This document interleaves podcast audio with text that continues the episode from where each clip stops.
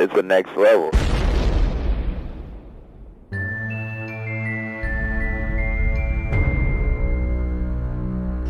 Do you ever fantasize about being killed?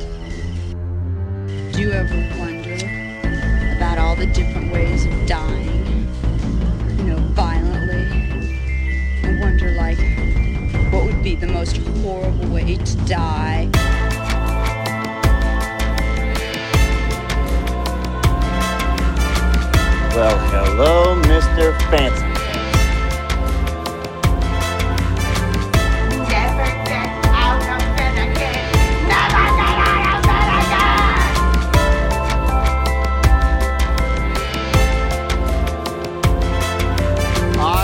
Come here to chew bubblegum and kick ass.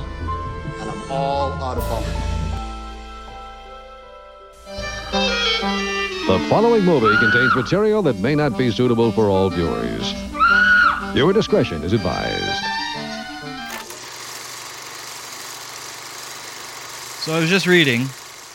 Apparently, Oscar nominations have been announced, and almost virtually no horror films have been nominated for the 2020 Oscar event. Blah blah blah. Who the fuck cares? So here's the thing: The Lighthouse, I believe, is the only horror film to get a nomination. I think for best cinematography or whatever. And here's my thing: number one, I don't care. The Oscars are overrated. Who gives a shit? Secondly, I'm probably not going to get a popular vote on this, but um, 2019 really was not a great year for horror films. I know the media tells you it was. I know that you know you read a lot of different websites and everyone's like, "Oh, this movie was great. That movie was great." Quite honestly, 2019 overall, when I think about it, really didn't have a whole lot of great movies. Um, I mean, I did love Godzilla King of the Monsters. Um, Alita Battle Angel is probably my favorite movie of the year. But I mean, when I think about it, there really wasn't a there wasn't a horror film that really stood out. The Lighthouse, definitely. That's definitely one of them that's up there. Um but I mean like even when I think about like uh, fan reactions to to the to the films that came out in 2019 everything was divided i know that that's like the common thing these days and whatnot but there was no film where like everybody was raving about it saying it was the greatest thing maybe tigers are not afraid but even that i believe that movie its original release date was 2018 like late 2018 so i don't know I see people reacting on the internet saying, "Oh my god, the Oscars have totally snubbed the horror film genre again." Well, they always do. First off, so I mean, who the fuck cares? And secondly, there really wasn't anything great. Like, there was a lot of decent films, a lot of underground indie films were great, but eh, anyways, whatever. Coming to you live and not sick anymore from the Next Level Network of podcasts and Studio Zero. Sorry for the delay, kids. This is episode 64 of What Lurks Behind, Podcast, Zero. And I am your host, Postmortem Paul, who's not feeling postmortem anymore. Um, yeah, sorry for the delay of the episode. Happy change of the calendar everyone. Because you know saying happy new year seems so like cliche. Everybody always say happy new year. I, I like happy change of the calendar because really that's the only thing that changes. Everybody with their new year's resolution resolutions and new year new me. Ah, fuck off. You're not new year new you whatever the fuck you nobody changes. Everybody always acts like oh my god it's january 1st and i'm going to change this year. No you're not. You're going to do it for a couple weeks and then you're going to go back into your lazy old ways. It's the way people are. Unfortunately though things that never change um, yeah there was a bit of a delay for episodes for the podcast because yes my sorry ass got sick uh, and quite brutally um, to the point where you know no voice coughing i had to at some points i was like trying to sleep i had to sleep with like four pillows to keep my head elevated uh, it's not very comfortable but i mean it was at least I was able to sleep, I guess. But yeah, it was rough. Uh, not good shape at all. um, see what happens though when like money grubbing companies, you know, oh, we need more, more, more. Give us that profit. We need more money. So they tell their employees, by the way, you can't call in sick during December because it's the Christmas season and we got to make that money.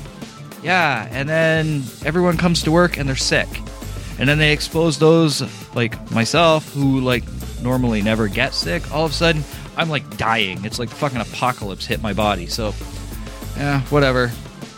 I bet Apple has that going for them too, eh? Like the whole like no calling sick thing. Um, did any of you see Ricky Gervais' uh, monologue for the Golden Globes? And I, but let me preface this: I hate the Golden Globes. I hate most award shows, but so I'm on like social media, and all of a sudden I'm seeing everyone's like praising Ricky Gervais, and I never had anything against him, but I was never a big fan of his either. It was kind of like he was just like there, right?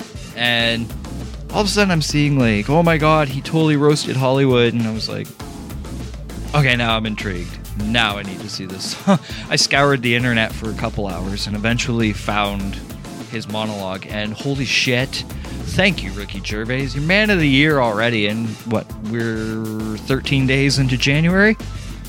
That that monologue is probably one of the greatest things I've seen in a long time.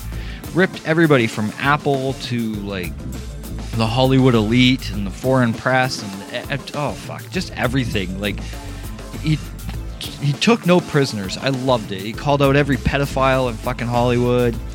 Um, he called um, uh, what was it? Joe Pesci was like Baby Yoda. That was funny. Uh, that was that was a good little rip. I liked his uh, Felicity Huffman joke. Uh, you know, I mean, if you've kept up on any of the current events in Hollywood, I mean, it wasn't hard to see that this guy was like, you know, taking no prisoners.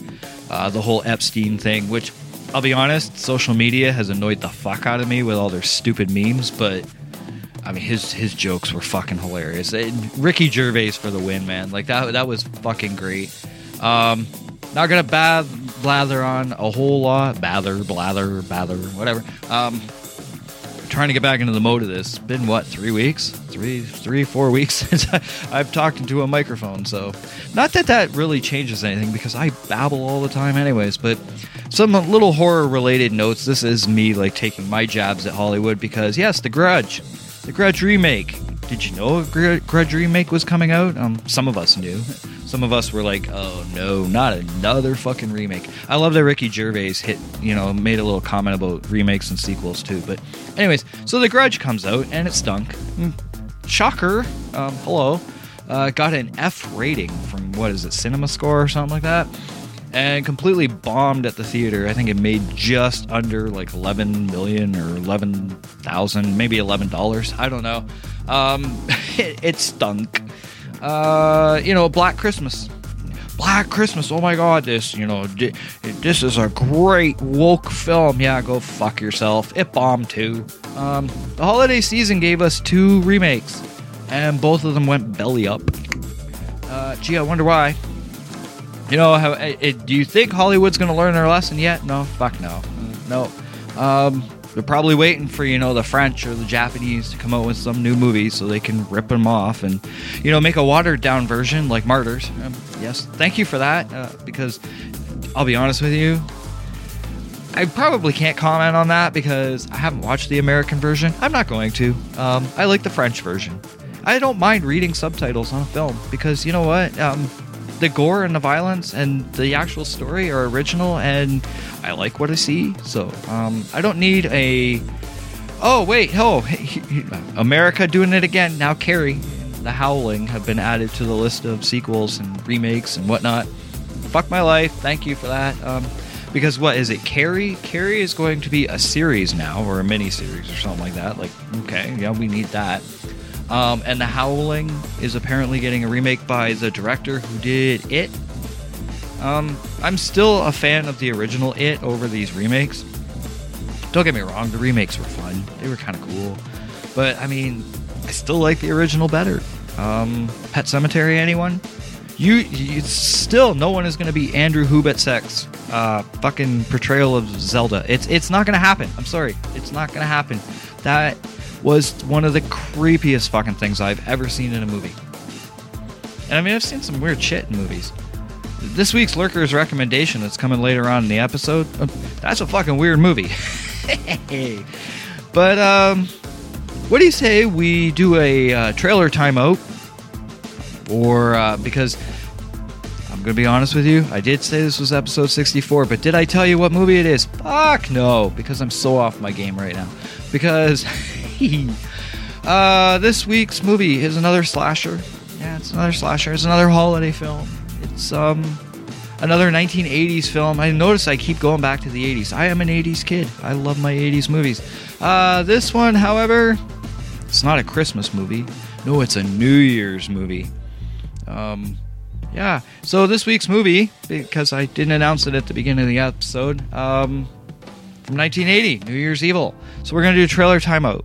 We're gonna play the trailer of New Year's Evil, and then when we come back, we'll talk about this movie. Um, me and all my multiple personalities. Um, I don't, I don't even think I've had any of the other personalities make an appearance for a while. I don't know. My voice keeps going up and down and all around, but. Um, okay, trailer timeout. Be back in a moment, kids.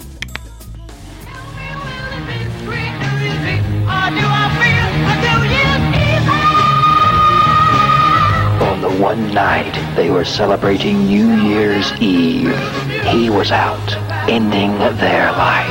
I'm going to commit murder at midnight.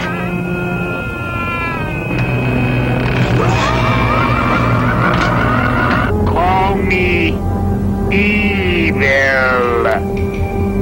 Every New Year's Eve, the caller came out.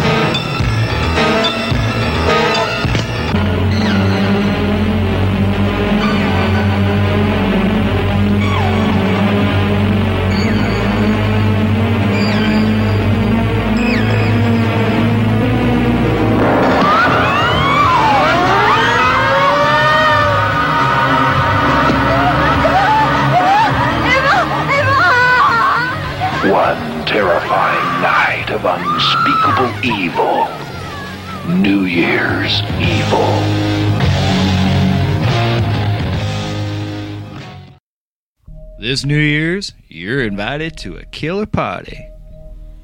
Never understood that. You know, New Year's is something that's always been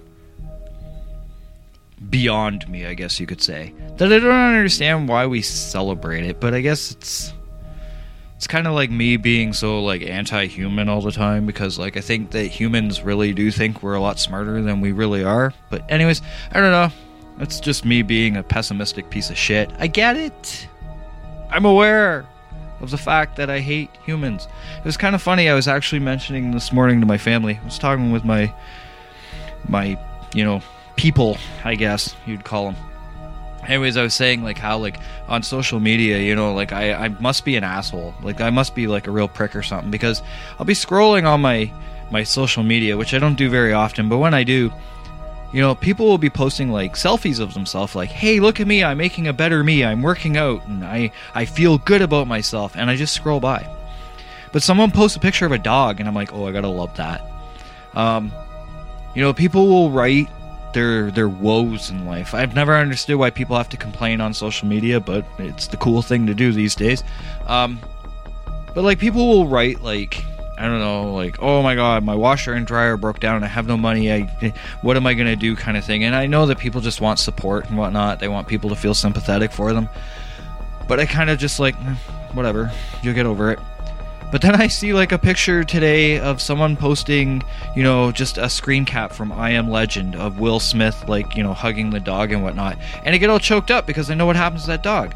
And it's like, it's weird like how like things with animals really do affect me where like the human race i don't know it, there's just something maybe it's i don't know I, know I'm making my I'm really not making a good case for myself, making it sound like I'm a, you know a good humanitarian and shit like that, but I really don't care. Um but like animals and shit, like the whole thing that's going on in Australia right now, don't get me wrong. For people who have lost their homes and whatnot, it's very sad, and I, I'm very upset about it. Don't get me wrong. But the shit that's like breaking my heart is when I see the pictures of the animals, like the koalas and like so so many of like the cute animals that have burned alive or burned to death, I should say, and stuff. It's very sad. It's very heartbreaking for me. Like, and I have friends in Australia. I have people over there that I know and I love, and you know I do care about them, and I want to make sure they're you know they're they're fine, that they're well and whatnot. But it's just I don't know. It, it in bringing this all back to where I was going with it is like I've never understood the whole need to celebrate New Year's Eve and New Year's Day because like okay, so what? The calendar changes, but it's still the same life you had the day before and it'll still be the same life you have the day after. But anyways, whatever. Um let's be all New Year's, you know, pro New Year's because we're talking about a New Year's film. Um the film at hand. Wow, it took me almost 3 to 4 minutes to get into this. New Year's Evil was originally released December 19th, 1980 by the Cannon Film Distributors. I saw a few reports I was when I was doing my research on this. Some there's some reports that say the movie came out December 26th. Now, I don't know, maybe that was other places in the world, I don't know, whatever. In North America it was December 19th. The film was written and directed by Emmett Alston. He was a director from 1979 to 1993. He stopped directing. He just, uh, and he didn't do a whole lot. I think there was something like 13 credits to his name or whatever. Uh, he also helped write New Year's Evil with Leonard Neubauer. Uh, this was actually the last film that Leonard Neubauer wrote. Uh, he uh, did the screenplay and wrote the story. He uh, passed away in 2011, so rest in peace, Mr. Neubauer. Uh, the film was produced by Menahem Golan and Yoram Globus. We all know Globus and Globus and Golan. They gave us Masters of the Universe. Thank you for that, because you know I will never forget Dolph Lundgren simply for that film. Although he killer Ivan Drago. But anyways, moving on to cinematography by Thomas E. Ackerman. In this, he was credited as Edward Thomas. But for those of you familiar with the name of Thomas E. Ackerman, he's done movies like Beetlejuice, Christmas Vacation, um, Scary Movie 4, if that's relevant to anything, and Night of the Living Deb with a B, not a D. We're not talking Night of the Living Dead. It's not a Romero film. The music was done by W. Michael Lewis and Laurin Rinder. They worked together quite a bit, but didn't do many movies. Uh, I, I, say they, mo- they worked together quite a bit because most of the same titles, their names came up. However, I think was it Lewis had something like eight credits to his name, and Rinder was like four. Like they they didn't do a lot. Um, they did work together though on movies like Shogun Assassin, um, Enter the Ninja, Revenge of the Ninja, and this movie, New Year's Evil. The makeup department was taken care of by Julie Purcell. Julie Purcell did Bloody Birthday also, which is a great movie. Uh, Cujo. Who doesn't love Cujo? Come on. And I'm guaranteeing you that within the next year we're going to hear about a Cujo fucking remake. But, anyways. And uh, she also did the makeup for the Red Hot Chili Peppers video for Under the Bridge if you like that song. I actually do like the Red Hot Chili Peppers. I don't talk about it much, but I do. Uh, starring cast. Yeah, all right. Here's the people we should care about probably didn't. Um, no. So, our lead female, Roz Kelly. Uh, she played Diane Sullivan, or as her fans knew her in in the movie. You know, her name was Blaze. She was also in Larry Cohen's Full Moon High, uh, werewolf movie done by Larry Cohen. Stuff. Great movie. Uh, Kip Niven played Richard Sullivan. He was primarily a TV actor when I was looking up his credits. Did a lot of different TV work. Uh, I think he was on like Knight Rider, Moonlighting, uh, a lot of 80s TV, 70s TV, whatnot. Oh, my favorite actor in the whole fucking world, Grant Kramer. Remember I talked about him back when I did Killer Clowns from Outer Space? Yeah. He plays Derek Sullivan in this movie. If, if I I guess he's playing a character. I don't know. Anyways, we know him from Killer Clowns. Uh, he was also in Young and the Restless. Uh, Chris Wall- Chris Wallace plays Lieutenant Clayton, and I thought it was kind of cool. He uh, did an episode of The Incredible Hulk with uh, Lou Ferrigno and Bill Bixby. Fucking love that series. And he was also in the movie Don't Answer Don't Answer the Phone from 1980. I do believe that was a remake, another one of those great fucking remakes. But um, but this the, the original was 1980. Uh, what was I don't even think I saw the remake, to be honest. But I think it was some. It came out something like 2006 or 2008 or something like that. I'm probably way off and making a complete idiot of myself, and I don't care. So Louise Moritz, she plays Sally in this movie, and she was also in One Flew Over the Cuckoo's Nest and Death, D- Death, Death Race. 2000. I like how I do that sometimes. I don't know if you guys notice that. Like there'll be like two words, and I kind of blend the two words together. So instead of saying death race, I say death because I took the A from race. And why am I explaining this shit? Let's move on. Uh, Taffy O'Connell, she plays Jane. Uh, Sally and Jane, like I, the the names, man. Like there's also Elisa in here. Like they they really went all out. Like you know, creative names. Anyways, uh, Taffy O'Connell was also in an episode of Wonder Woman with Lynda Carter. She too was also on an episode of The Incredible Hulk. She was in the movie Galaxy of Terror, and uh, most recently, there was a movie 2007, I think, uh, Dismembered. She was in that. Um, Alicia Dhanifu, she plays Yvonne in this movie. Basically, her only role. It was her only big role. Uh, she did, however, produce the 1979 crime drama flick Penitentiary that starred Leon Isaac Kennedy and Wilbur White. It was um, I think it was like a boxing jail, like a, it took place in a penitentiary. Obviously, the title, um, but it had to deal with boxing as well. Um, and I swear I've seen it when I was looking it up and reading the synopsis and whatnot. I'm like, "Mm, I think I've seen this before. Uh, finally, Anita Crane. She plays Lisa. Her only role. She never did anything else. This is literally you go on her IMDb. This is it. Uh, there's nothing else. Um, New Year's Evil. The movie was rated R for sex and nudity, violence and gore, profanity, drugs and smoking. I think alcohol in there too, and frightening scenes. Mm, frightening. Ooh, I'm getting the chills just thinking about it. The runtime is an hour and 25 minutes. The movie was filmed in Los Angeles, California, and the starting date for filming was October 15th, 1980. So let that sink in for a minute. The filming started October 15th, 1980. The film was released December 19th, 1980.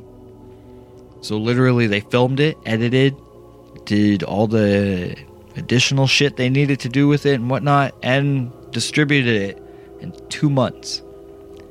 Yet we gotta wait like four fucking goddamn years for like, you know, a Batman movie these days.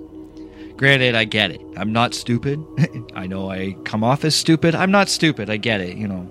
Effects and, you know, movies these days are a lot more elaborate. I'm well aware of it. But, not to mention, I mean, like this movie, like even like the gore, the gore is almost non-existent. For the the fact that the movie's rated R for violence and gore, and I'm like, there wasn't much gore. Like, I don't know. Anyways, synopsis time. It's time to talk about the synopsis. The synopsis of the film is like this. New Year's Eve is on its way, and TV's most famous punk rock lady icon, Diane Sullivan, aka Blaze, is holding a late hour countdown celebration of music and partying. All is going well until Diane receives a phone call from an odd sounding stranger announcing on live television that when New Year strikes in each time zone, naughty girl will be murdered. Punish! And the killer leaves a threat saying Blaze will be the one to die last. The studio crew takes precautions and heightened security. But on the other side of America, a hospital nurse is found brutally butchered. Who could be behind these murders? A crazed fan? A religious psychotic? Or perhaps it's someone much closer to Diane than the police or the audience could have ever expected. And notes from the drunken celebrations. Yes, okay, so a lot of trivia, a lot of notes, a lot of thoughts. There's a lot to say, a lot to talk about for a movie that really is a run of the mill slasher film. But I mean, like obviously from the synopsis, you guys figured out the plot follows like it's a like a punk rock show. I say punk rock; it's kind of funny. Um, uh, new wave, whatever. Um, anyways, the host, she's like supposed to be like running some like. It almost looks like it's like one of those like TV marathon things, like um, like when public television will have like their um, um I don't know, like the, it, it's uh, charity marathon shit like that, right? Anyway, so it, it looks kind of like that, but there's like phone calls coming in and whatnot, and it's supposed to be that each hour on the hour, you know, Eastern uh, Eastern time will have a celebration, and then Central time celebration, uh, Midwest celebration, and then Pacific, and blah blah blah. You get the point, right? The time zone thing. They're gonna do it every hour and supposedly this killer is going to kill people every hour. Uh, It sounds all good and great, but when you actually think about the the reality and the logistics of it, it's as you watch the film, it almost seems like it's impossible, but the movie makes it possible. I don't know. Um, so yeah, so that's basically the the whole idea right there. It, it, every hour, killer's going to kill someone, leading up to Blaze. It'll eventually she'll be the last one to die, kind of thing. Um, a bit of a trivia bit: uh, the new the song "New Year's Evil." Uh, spoilers, that will be the song closing out the show today. Um, but, anyways, it was written by Roxanne Seeman and Eddie Del Barrio. Uh, but it's pl- it's performed by the band Shadow. Uh, they were a Seattle band. I guess in this they're playing a punk band, but they were more like a rock band or whatever. Um, somewhat local, you know, to the west western side of the states and whatnot. Um, and the song is repeated like throughout the show. Like it's kind of funny. Like it's supposed to be like a live marathon kind of thing, like a countdown on TV and whatnot. But like it's like the same four songs get played over and over. like it would be a really boring marathon to watch. But yeah, it is what it is. Um. The the one cool part there's a there's a scene with the drive-in the drive-in theater and it's like supposedly showing the movie Blood Feast, uh, but according to most people, it's not actually that movie. Um, it's the the movie that's showing is actually the Red Queen kills seven times. Um, but here's the thing: the Red Queen kills seven times was also released as a movie called Blood Feast. Um, sometimes when it was distributed out, they called it Blood Feast. So that's why, like. When people are sit- when, when you're watching the film and you see Blood Feast, it's supposed to be on the, the drive-in theater screen and whatnot. In a way, it is Blood Feast only because of the fact that when they distributed the film, they called it Blood Feast, but it really wasn't Blood Feast. It was the Red Queen kills seven times. Um, and I think I just said all of that seven times, so I'm going to shut the fuck up and move on.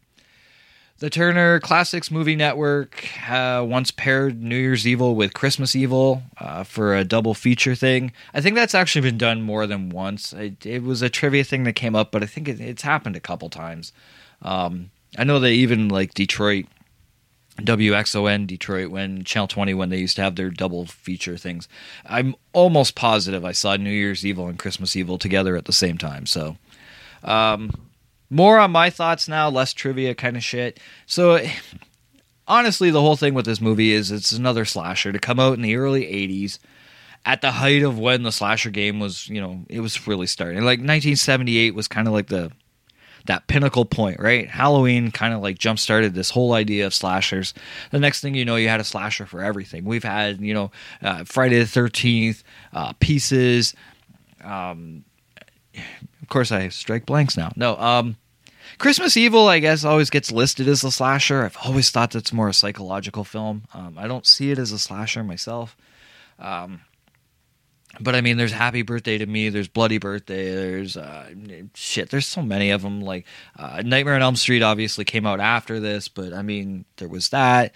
It- the slasher thing was it was an 80s thing. It was definitely an 80s thing. I know that, you know, we've had kind of a slasher revival over the past, you know, 10 years or so, but well, even in 1990s when Scream came out and whatnot. But I mean, I don't know, that slasher genre always seems to just make it makes a return and then it dies off for a bit and whatnot. But but this one alone is very run of the mill. That's the problem with it. Um, but uh, one of the cool twists on it though is that we see the killer right away.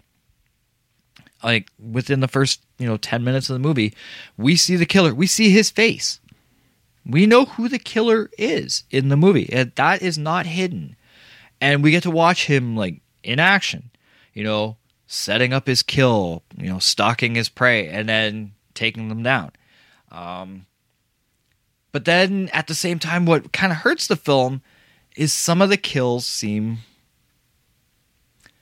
the best way to explain it is they irk me. Okay, there's something that seems off with them. Like, for example, the nurse kill. The one, you know, the, the nurse in New York that dies. Okay, so.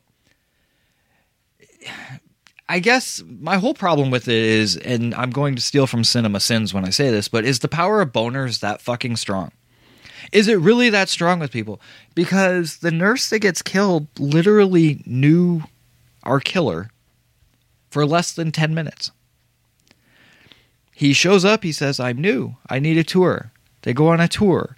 He plays some music. They start dancing. He starts kissing her. The next thing you know, he's killing her. This all happens very, very fucking rapidly. And I'm asking myself, can the human race seriously not say no to a hard dick?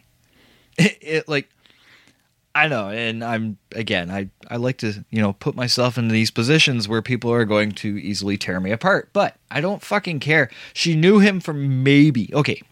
I know it's supposed to be every hour, you know, there's a kill and whatnot. We assume that obviously he started after her, you know, around 11 o'clock at night. Okay.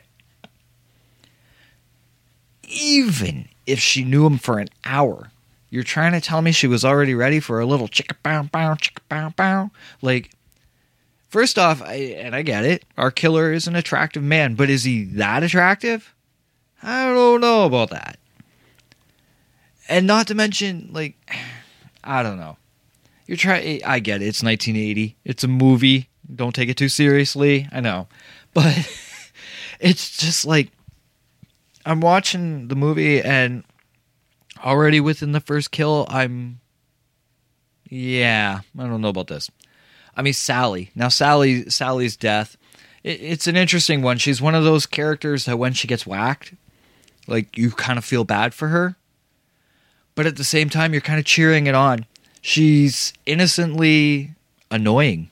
She's an annoying character, honestly, but it's almost in an innocent kind of way. I mean, he picks her. It, our killer picks her up in the bar you know, she's got her friend Lisa with her and whatnot. Um, but like the whole scene in the car, it, it, when when they're driving together, and there's Lisa, there's Sally, and there's our killer, and they're in the car. It's kind of almost like a funny scene because you have Sally who's just like just yammering off. But the thing is, is you understand that she's lonely and wants to feel some love on New Year's. Again, jumping way back to what I, you know what I said earlier. I don't understand humans and our obsession with New Year's, but I mean, for me, I've always looked at it as just another reason to drink, right? But hey, is what it is.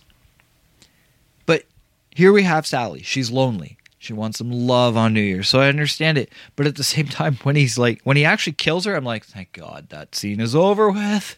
It's like, but there's a, there's a humor to it, right? There's like a dark humor to it, and I mean, she's she's like those people that you meet, and we've all met them in life. They have no filter. They just say what they think. I mean, there's even one point where Lisa says to Sally, you know, you just say whatever fucking comes to your mind. Yep, that's Sally. Um, and unfortunately, she dies. She's innocent. She's you know she's cute and attractive and whatnot. But I mean, it's again, it's sort of run of the mill. You see, you know, hot blonde, kind of lonely, starving for some attention. Killers hones in on it. But he does all this in one hour. you got to keep in mind also, like when he killed the nurse, right? He's got to set the body in a certain position in a certain way that when someone finds it, it's got that like you know striking effect. That takes time too. Like the the death doesn't happen at you know twelve o'clock, and at twelve oh one he's already on his way to the next kill. No, and that's the other thing is he kills the nurse, then has to leave. He has to change because he changes his appearance. I think for Sally, he puts on like a mustache and whatnot. He changes his clothing because obviously he's got blood on him from when he was at the hospital, right? You would assume he killed her, he stabbed her multiple times. Um, and not to mention he has to drive to the bar. Then he has to establish the meeting with Sally. Um, and then he has to drive off. And I mean, like when you think about it, like the, the way this plays out, it's virtually impossible for everything to have happened in one hour. Um, I don't know. It, it, it, it, this happens like what three, four times, and I mean, eh, okay. Moving away from the killer and his prey, though, let's look at the Sullivans now. You have Diane, who's you know Blaze. She's our star female and whatnot, and they try to. They, I understand what the movie's trying to do. We're trying to show her as a businesswoman first, mother second, right? But it kind of fails me, and the reason why it fails me is because Derek, her son, is again poorly played by Grant Cramer. I shouldn't be so hard on the guy. Yes, he tried to make a living. He got some roles. He acted in them. I understand that. But I think he's a poor actor. He does not sell me on his roles. He just comes off as a pody, annoying little shitbag. That's for Diane, like Diane Sullivan's character or Blaze, whatever you want to call her. You know, I feel bad for her actually. Because the way Derek's character is portrayed, he it, it just seems like he's like, oh well, mom's got something to do on New Year's and she's not looking at me. Oh wow wow wow wow. The whole "you don't love me, you never did" routine is just played all wrong. Uh, we don't have enough backstory here to even know if he has a legitimate claim to that. Like, is he a is he just a, a spoiled teen brat who names who you know needs a damn good kick in the balls, or does he have a legitimate claim to that? Is she always like this?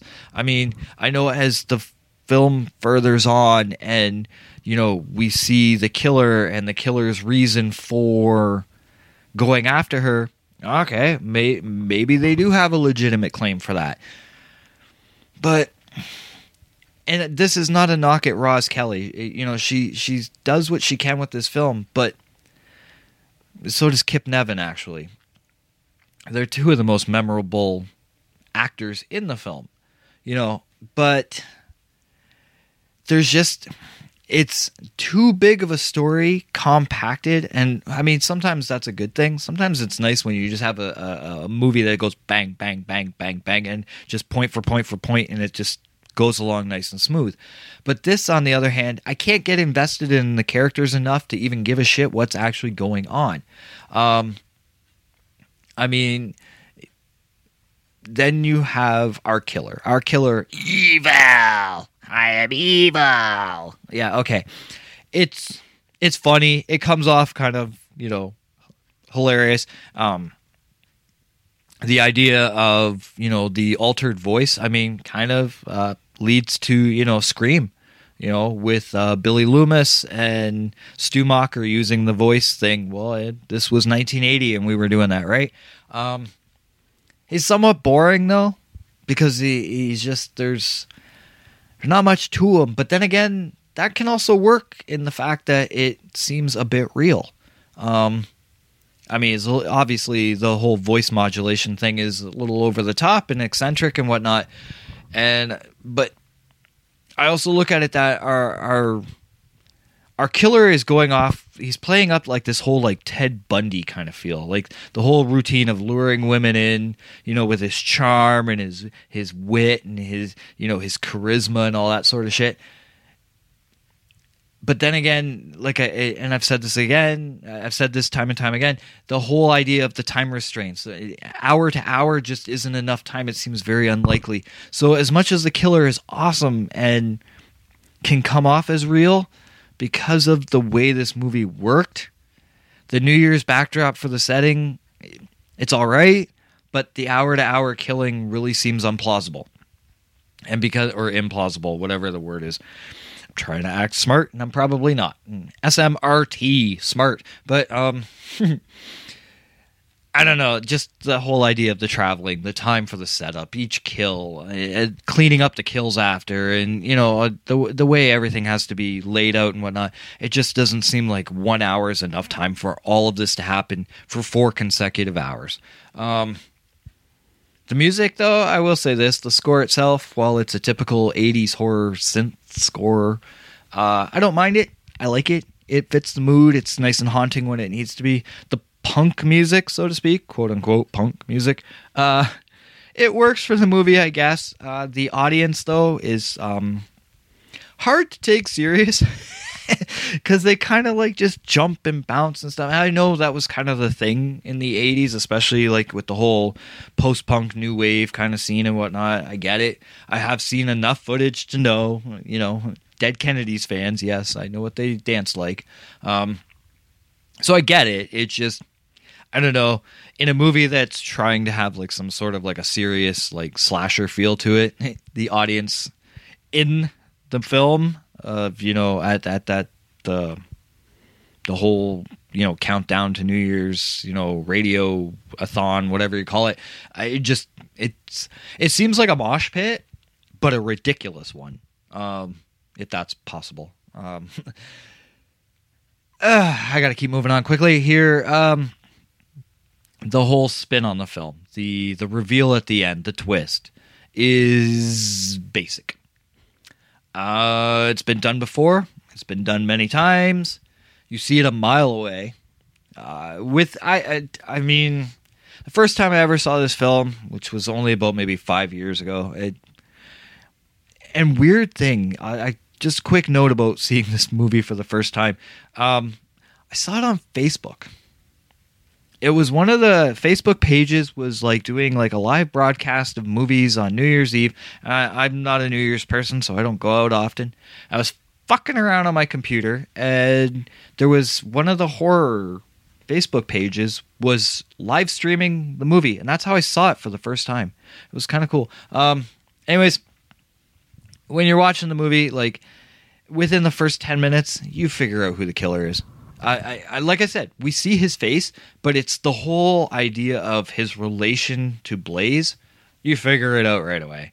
Uh, it, it the the reveal is kind of lost. Uh, it's not there. Um, it might actually be the worst part of the movie for the fact that it's too by the numbers. It's too easy to figure out, way too predictable, which makes it very disappointing. Uh, considering the idea of the movie, if it had been done right, could have really been something special. But uh, and I'm not the only one that you know thinks that. In terms of the receptions of this film, like Roger Ebert, um, you know, he gave it one and a half stars out of four. Said basically, New Year's Evil is an endangered species, a plain old fashioned gory thriller except it's not very good. Uh, it's sometimes unpleasantly bloody. I don't know what movie he watched. But then again, I also got to keep in mind this was 1980. We are now in 2020. 40 years later, movies are a hell of a lot more extreme. So maybe that could also be why I didn't find this movie to be that go- I mean, Pieces is even more fucking gorier than this shit. But um I don't know, it when I watch it I'm kind of like mm, okay, it's violent. I'm not going to say it's not violent. There's it's not that it's not violent or anything, but in 1980 they thought it was unpleasantly bloody. Okay. The plot is dumb, and the twist at the end has been borrowed from hundreds, if not thousands, of other movies. Yes, he, Roger Ebert was not wrong in saying that. Um, but as thrillers go these days, New Year's Evil is a throwback to an older and simpler tradition, one that has flourished way back in the dimly remembered past before 1978 yes, it's the fact of the simplicity of the film. It's easy to follow, it's easy to watch. So that's kind of its beauty and its charm that you don't have to sit there and, you know, if in 2020, you know, if you're watching it and you kind of scroll to your through your phone while you're watching the movie, nothing will be lost on you. Uh, Gene Siskel, on the other hand, was even more of an asshole, giving it zero stars out of four. What else is new? Uh, he basically said this movie was an uh, hideously ugly motion picture. Yeah. Well, that was Siskel. Siskel hated fucking horror movies. We all know that. Uh, Variety magazine wrote that the true horror of New Year's Evil is the endless musical numbers by punk rockers and the shots of their dancing fans. He's they're not wrong. Um, that's probably the hardest part of the movie to watch. Amongst that, the bloody killings seem a welcome relief. Yes, I agree with this. Um, Rotten Tomatoes has it at a 14% approval rating. Yes, that's not good. IMDb has it standing at 4.8 out of 10, with a 5 being the most common rating for the movie. Podcast zero rating. How do I feel about this movie? Okay, so here's my thing with New Year's Evil. It's another slasher to the pot, another holiday movie in the genre. This one tries to do something different, but ends up being all too much the same. Grant Cramer, while not in the movie a lot, still manages to bring the movie down with yet another bad performance. Yes, I I cannot stress this enough. I do not like his acting. Um, hopefully, this is the last movie I do with him in it because it, I don't mean to be an asshole, but I just do not like his acting style. I find him whiny. I find him annoying. Uh, Roz Kelly and Kip Niven try to bring something to the game and make this a special movie, but with a lackluster reveal and some predictability to the film, it does kind of shoo this one under the radar. That said, there's still some things to be found in this movie that are fun. It's a simple movie that you can basically shut your brain off to and just enjoy it for what it's worth. The podcast zero rating gives this five Manhattan cheers out of 10. That's 5 out of 10, guys. Um, it's not the worst thing you'll ever see. It's not be- it's definitely not the best thing you'll ever see, but it's not it's not horrible. I'm not going to lie, I've watched it several times. I pretty much since the if what, 5 years ago when I saw it for the first time. I've watched it every New Year since. Um it's it's an interesting flick. I I, I like things about it but there's a lot of it that it's just kind of like like i said like it's one of those movies that i can put it on at one in the morning on january 1st and be like all right it's something to fill the room with noise you know what i mean? Um it, but it's not a movie that i hate you know? I, I i like i like a lot of aspects to it. So five cheers out of ten guys. Woohoo! Yeah five woohoos out of ten. And on that note Thank you for listening. And it's nice to be back, yes. Um, again, like I said, I apologize. I got sick really bad. Um, and the interesting thing is, is normally at, during the holidays, it's my sister who normally gets sick, and I'm the one that's the healthy one. And this year, it was the apocalypse dropped on my body. said, "Yeah, fuck you." Three weeks long. Fuck, it was a bad cold. And that was the thing. It was just like a really wicked head cold. Um, but then it affected, you know, I, I was tired and sleepy and no voice and coughing and sneezing. And, you know, whatever. Shit happens. Way to kick off 2020. And now on 2020. No, um. Oh, fuck. It's to be a long year. At least with bad memes. God, I hate the internet. You know, it's interesting. I have like a love hate thing with the internet because there's a lot of things about the internet I love. I just find that I don't know.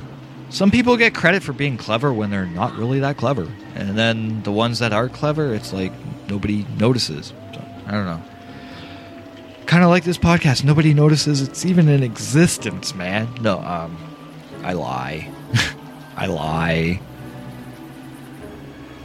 Where to find the show? Where would you like to find this show? No, it's not so much where would you like to find it because you found it. It's you want to promote it. You want to tell people to listen to the show. So where can they find the show, right? Uh, they can find it on Apple Podcasts. They can find it on Google, Spotify, Castbox, FM Player, and the Next Level Network. Yes, go to the nextlevelnetwork.com slash podcast zero.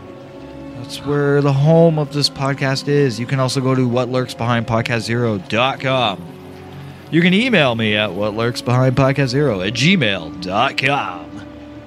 Facebook.com. I don't know what I'm doing this .com thing for, but whatever. .com. Um, Facebook.com slash what lurks behind podcast zero. The .com thing is very annoying. Uh, Instagram. See, I don't have to go. Well, I could say Instagram.com, but. Uh, Instagram. You can find the podcast at What Lurks Behind Podcast Zero. On Twitter. Twitter, it is, uh, I kind of renamed the Twitter account. It's still at WLB Podcast underscore zero, but now it is What Lurks Behind Podcast Zero, the home of Paul, uh, Postmortem Paul. Uh, just so that, you know, people kind of know who's behind the account. Yes, because I'm a postmortem piece of shit. And then there's the Redbubble store. Don't forget about that. Redbubble.com slash people slash podcast zero. And that's pretty much that. Uh, lurkersrecommendation.com. No, um. So I have two, actually, for recommendations this week. One is a crazy Japanese horror flick that I watched recently. Uh, 2014, I think, was when it was released. It is fucking bizarre and it's fucking fun as hell. It's kind of a cyberpunk flick, but it's like crazy Japanese shit as well. God, I love the Japanese when they make horror movies. God, they're just so bizarre and out there and whatnot. Anyways, this is a movie called Meatball Machine. Uh, and you can find it uh, for free, streaming for free on Tubi TV. Uh, so here's the thing. So obviously this year we all know in april a, a, video game coming out that i've been anticipating for a long time now cyberpunk 2077 is coming out 2020 for me is kind of like the year of the cyberpunk because the original role-playing game was cyberpunk 2020 so naturally my dumb ass is on a cyberpunk kick right so i'm like fucking around on the streaming services see uh, what kind of cyberpunk shit can i watch and i look up cyberpunk movies on Tubi TV, and this movie gets mentioned. Meatball Machine. I'm like, I've never fucking heard of this. What the hell is this? So I like do a quick like Google, because that's what Google is for, people. Instead of always asking people stupid questions, Google it. But anyways, I googled the movie Meatball Machine. I'm like, oh, I know what this is. Oh, it's kind of like Tetsuo the Iron Man. Ooh. Now see, now I'm intrigued because Tetsuo the Iron Man, as fucked up as a movie as it is, I love it. So I'm like, all right, hmm, time to check out Meatball Machine. Fucking crazy shit, man. It was so much fun, though. Long story short, teenage boy likes teenage girl, kind of shy, finally asks her out. She gets infected by some like alien disease that turns her into a human flesh eating cyborg. And from there, you can kind of figure out where this fucking movie goes. Like, uh, it's so much fun. Bizarre as fuck, bloody. Yes, it's a typical Japanese horror flick, but man, so much fun. So I had to recommend that shit. And then a, kind of a music recommendation because I didn't even know this was happening till last week. Stabbing Westward are back, guys. For those of you who are Stabbing Westward fans, they're back. Um, yeah, they released a new EP, three new songs with two remixes. Uh, it's called Dead and Gone. There's a new video from Stabbing Westward for Dead and Gone. I was like, oh my god, I'm so happy about this. So you can listen to it on Spotify if you want, or go to their Bandcamp account and purchase the the five song EP. It's fucking great. I love it. Stabbing Westward are back. It's so cool. I never saw this coming. I, pretty much, I, I, I'm not gonna act like oh, oh my god, I've been looking for years and whatnot. But I mean, after Darkest Days, they kind of they went their you know. They, there was releases, but a lot of them were like best of compilations and shit like that with the odd, you know, soundtrack song or whatever. They weren't really doing a whole lot, so I didn't expect them to make a comeback and boom, here they are. So, check out that new Stabbing Westward EP. Now, we'll announce next week's episode, and I promise you there will be one next week.